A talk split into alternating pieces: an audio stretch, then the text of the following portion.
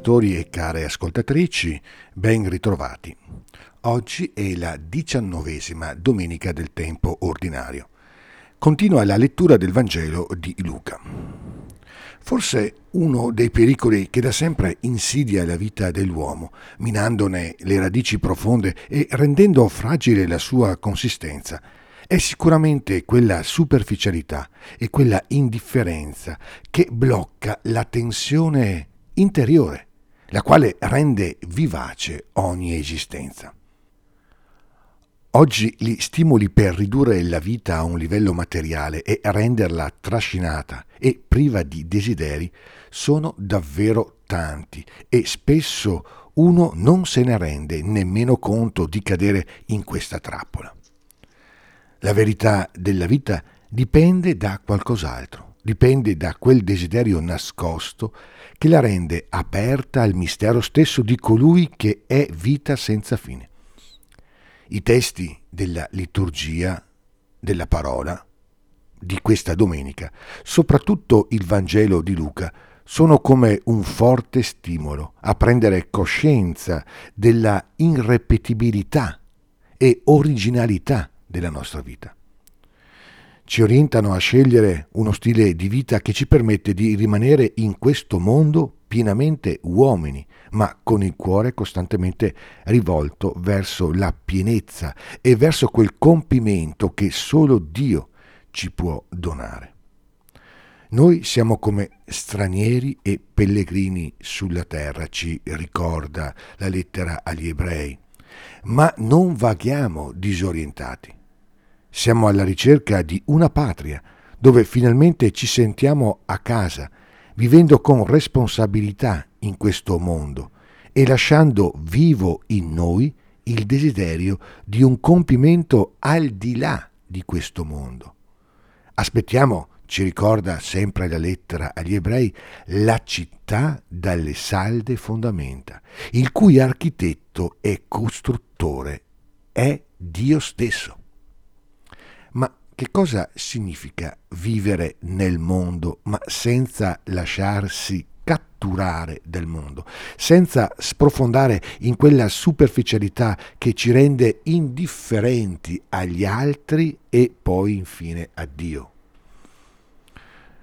Gesù ci dice, siate simili a quelli che aspettano il loro padrone quando torna dalle nozze, in modo che quando arriva e bussa gli aprano subito.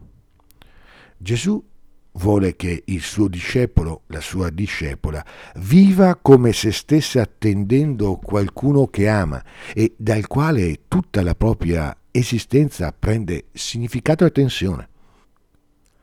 Colui che vive nell'attesa sa da una parte mettere continuamente in esercizio i sensi spirituali, lo sguardo e l'ascolto del cuore, e dall'altra sa assumere con serietà le fatiche e gli impegni di una vita pienamente umana, orientandoli a una pienezza che solo Dio può donare. Nelle parole evangeliche ci vengono indicati anche due modi concreti per vivere in questa attesa vigilante, per vivere da uomini e da donne sapienti, sapiente, che sanno afferrare l'unicità della vita che è stata donata loro.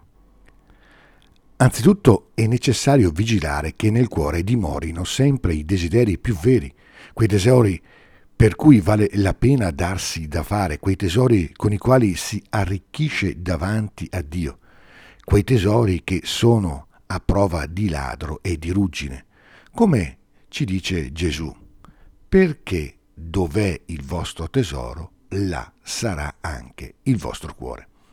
Ma vivere nell'attesa non significa assolutamente disinteressarsi di ciò che ci circonda, rimanendo in una sorta di ozio, aspettando che capiti qualcosa all'improvviso. Nelle tre parabole che Gesù ci racconta e che richiamano proprio questo atteggiamento che è la vigilanza, i protagonisti sono dei servi, cioè gente che lavora e obbedisce a un padrone. Fuori metafora, Gesù ci ricorda che c'è un solo modo per mantenere la vita nell'attesa, rimanendo fedeli a quel cammino concreto fatto di impegno e responsabilità, fatica e creatività che noi chiamiamo vocazione.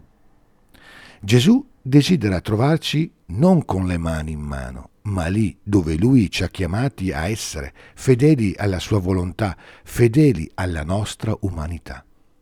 Beato quel servo che il padrone, arrivando, troverà ad agire così. Chi vive da semplice servo vive nell'attesa di una parola che alla fine lo stupirà perché gli rivelerà tutto il senso della sua vita. Colui che è stato atteso nella fedeltà di tutta un'esistenza, alla fine si stringerà le vesti e i fianchi, li farà mettere a tavola e ci dice Gesù e passerà a servirli. Il dono che colma di pienezza una vita che sa attendere è proprio questo. Scoprire di essere da sempre amati da Gesù, il Signore. Scoprire di non essere più servi o serve, ma figli e figlie. Buona domenica e ogni bene nel Signore.